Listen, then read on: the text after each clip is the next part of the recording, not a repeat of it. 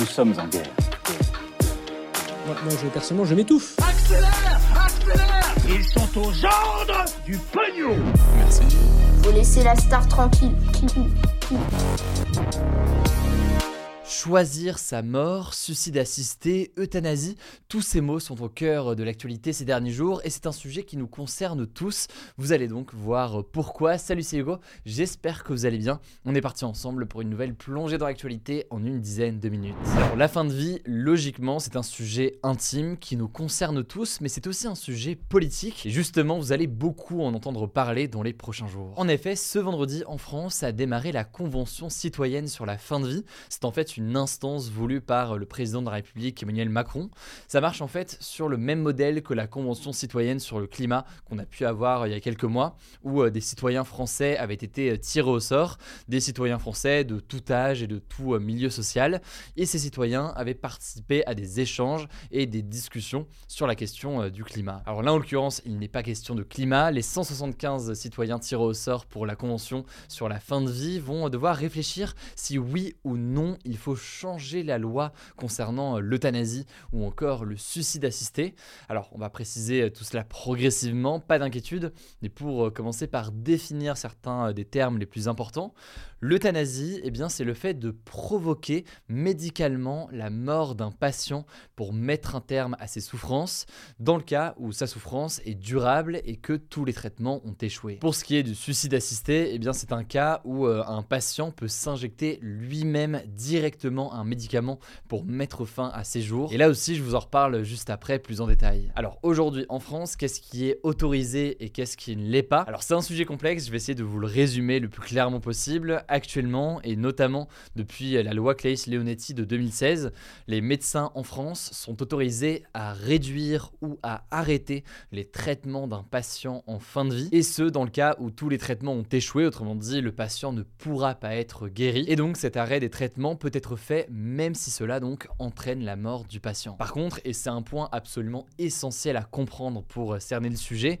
cela se fait à condition si et seulement si le patient en a exprimé sa volonté, soit il l'a exprimé euh, directement lui-même, soit eh bien il l'a confié à un proche de confiance. Et ça c'est donc ce qui est autorisé en France, arrêter ou ralentir euh, les traitements dans ce genre de situation précise, c'est ce que l'on appelle l'euthanasie passive. Et l'euthanasie passive ne doit pas être confondue avec l'euthanasie active. En fait, avec euh, l'euthanasie passive en France, c'est donc un arrêt des traitements, alors qu'avec l'euthanasie active, c'est autre chose. En fait, c'est l'administration d'un médicament qui entraîne la mort.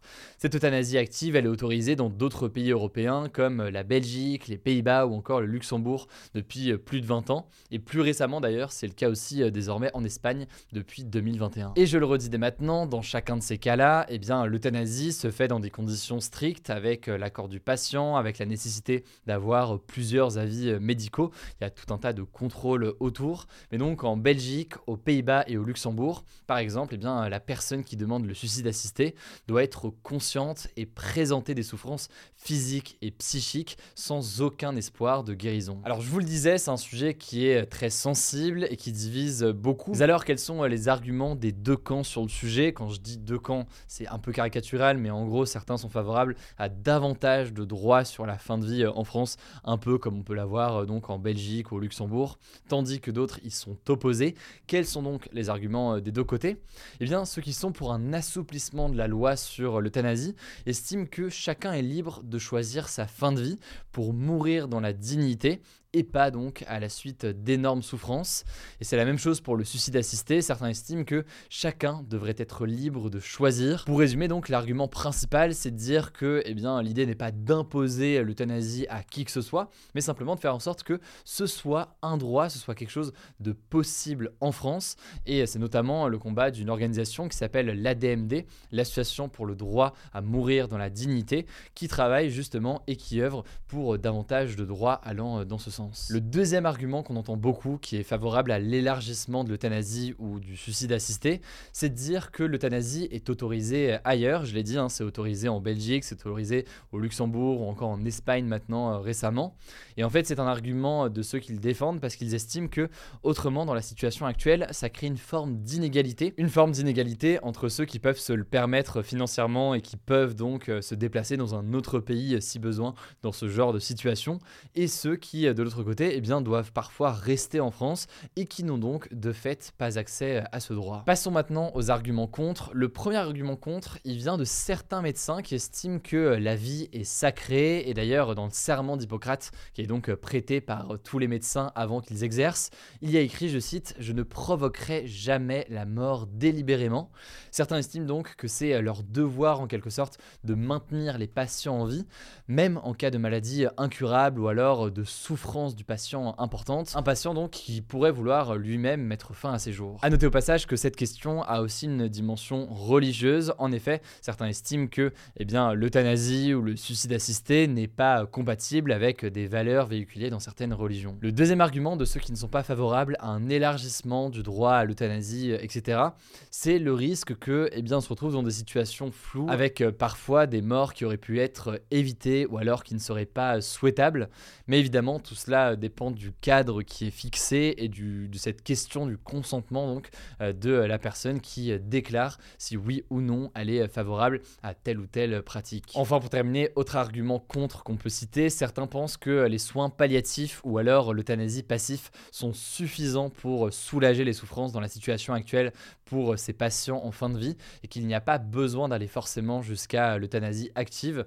Je rentre pas dans les détails de ce que l'on appelle les soins palliatifs et de leur utilisation euh, en France aujourd'hui, mais si vous voulez plus d'informations euh, là-dessus pour bien comprendre toutes euh, les nuances, je vous mets un lien dès maintenant directement en description. Mais alors, je vous le disais, c'est une question forcément politique. Qu'en pense Emmanuel Macron? Eh bien, il s'est déjà montré plutôt ouvert à une évolution de la loi, et pour certains, il serait même intimement favorable à l'euthanasie active sous certaines conditions.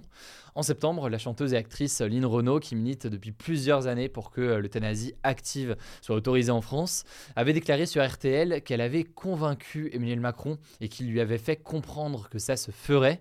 Mais en public, eh bien Emmanuel Macron aujourd'hui se montre beaucoup plus prudent. Autrement dit, dur donc de savoir ce qu'il en sera, quelle est sa position et ce qu'il en sera aussi du coup de la position de son parti à l'Assemblée nationale. Dans tous les cas, vous l'aurez compris, c'est un sujet qui est extrêmement euh, compliqué et complexe pour plusieurs raisons.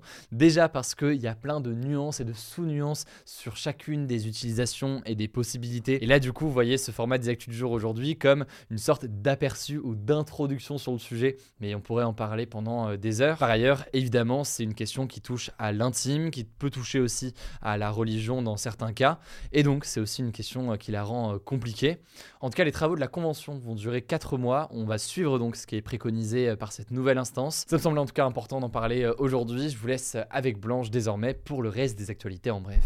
Merci Hugo, on commence avec une première info. Ce vendredi, les entreprises publiques qui gèrent le transport de l'électricité ont réalisé un test de grande ampleur censé simuler de potentielles coupures de courant cet hiver. Alors vous n'étiez peut-être pas au courant tout simplement car ça n'a eu aucune incidence sur les particuliers. C'était juste une simulation comme s'ils coupaient vraiment le courant qui leur a permis de voir où il y avait des lacunes de production d'électricité sur des cartes. C'est une technique qui est déjà utilisée tout au long de l'année, notamment lors de tempêtes ou d'épisodes météorologiques exceptionnels. Deuxième info, les Et la Russie se sont échangés deux prisonniers ce jeudi. L'échange a eu lieu sur le tarmac de l'aéroport d'Abu Dhabi aux Émirats Arabes Unis. D'un côté, la Russie a libéré une célèbre joueuse de basket américaine, Britney Greener, qui était détenue depuis un an en Russie pour avoir été contrôlée en possession de cannabis. En échange, les États-Unis ont libéré un marchand d'armes russe, l'un des plus connus du monde, Victor Bout, emprisonné aux États-Unis depuis 2011. Troisième info, l'Iran a exécuté ce jeudi pour la première fois un homme impliqué dans les manifestations contre le régime, et c'est une première depuis presque trois mois et la mort de Massa Amini, décédé trois jours après son arrestation par la police car elle ne portait pas son voile correctement. Il s'appelait Mohsen Shekari et il était officiellement accusé d'avoir blessé un membre de la sécurité après avoir bloqué la circulation sur une avenue de Téhéran, la capitale du pays, lors d'une manifestation. Alors cette exécution a suscité des réactions scandalisées dans les pays occidentaux et de son côté, le Haut Commissariat de l'ONU aux droits de l'homme a jugé que la peine de mort était, je cite, incompatible avec les droits de l'homme. Cette première exécution est marquante car elle pourrait ouvrir la voie à beaucoup d'autres. Au total, 11 personnes ont également été condamnées à mort par la justice pour leur participation aux manifestations, mais n'ont pas encore été exécutées. On continuera de vous informer là-dessus sur notre compte Instagram, n'hésitez pas à vous abonner, le nom du compte c'est Hugo Décrypte. Quatrième actu rapidement, et c'est une loi qui a été présentée comme historique aux États-Unis, le Parlement américain a voté pour que les mariages entre personnes du même sexe soient reconnus dans tous les États américains. Concrètement, des États pourront continuer de ne pas proposer ce type de mariage, en revanche ils ne pourront pas nier les unions faites ailleurs dans d'autres États. L'objectif de cette loi, c'est en fait d'éviter une annulation de la reconnaissance de ces mariages par la Cour suprême, qui est la plus haute autorité du pays, comme ça avait été le cas pour l'avortement en juin dernier. Cinquième actu, toute la population sud-coréenne va rajeunir en juin 2023. Ça fait suite à une décision de l'Assemblée nationale de Corée du Sud adoptée ce jeudi. En fait, avec leur système de calcul d'âge, les Sud-Coréens sont considérés comme ayant un an à la naissance et une année est ensuite ajoutée chaque 1er janvier et pas à la date de leur anniversaire. Du coup, pour vous donner un exemple, un enfant né un 31 décembre aura donc deux ans dès le lendemain, le 1er janvier. Il y a aussi un système de calcul hybride où la personne a bien 0 ans entre guillemets à sa naissance, mais gagne un an le 1er janvier, notamment pour le calcul de l'âge légal pour boire de l'alcool et fumer, ou encore l'âge de départ au service militaire. Le problème, vous vous en doutez, c'est que ça peut potentiellement prêter à confusion avec les autres pays, surtout que la Corée du Sud utilise le système international de calcul d'âge pour certains documents médicaux depuis les années 60. Le président sud-coréen Yoon Suk Yeol dénonçait notamment la complexité administrative et des problèmes juridiques qu'il pouvait y avoir à cause de ces différentes méthodes de calcul. À partir de juin 2023, la Corée va donc adopter le système international pour tous les registres et les documents administratifs. Enfin, dernière actu, comme chaque année, le moteur de recherche Google a sorti son classement des tendances de recherche les plus populaires en 2022 en France. Alors c'est l'Ukraine qui est arrivée à la première place de la tendance de l'année de Google et Vladimir Poutine, le président russe, qui a été la personnalité publique la plus recherchée. Concernant les questions les plus posées, eh bien ce sont les interrogations autour des élections qui dominent le classement. On y trouve par exemple c'est quoi les législatives, comment vérifier son inscription sur les listes électorales ou encore NUPES c'est quoi? Enfin on retrouve pas mal d'interrogations sur le quotidien, donc sur les pénuries d'essence par exemple, mais aussi sur l'inflation avec des recherches comme où trouver de l'essence, cas contact que faire ou encore coupure d'électricité. Alors j'ai pas pu tout vous lister car il y a énormément de catégories, mais je vous mets le classement en description si ça vous intéresse. Voilà, c'est la fin de ce résumé de l'actualité du jour. Évidemment, pensez à vous abonner pour ne pas rater le suivant, quelle que soit d'ailleurs l'application que vous utilisez pour m'écouter. Rendez-vous aussi sur Et sur Instagram pour d'autres contenus d'actualité exclusifs. Écoutez, je crois que j'ai tout dit, prenez soin de vous et on se dit à très vite.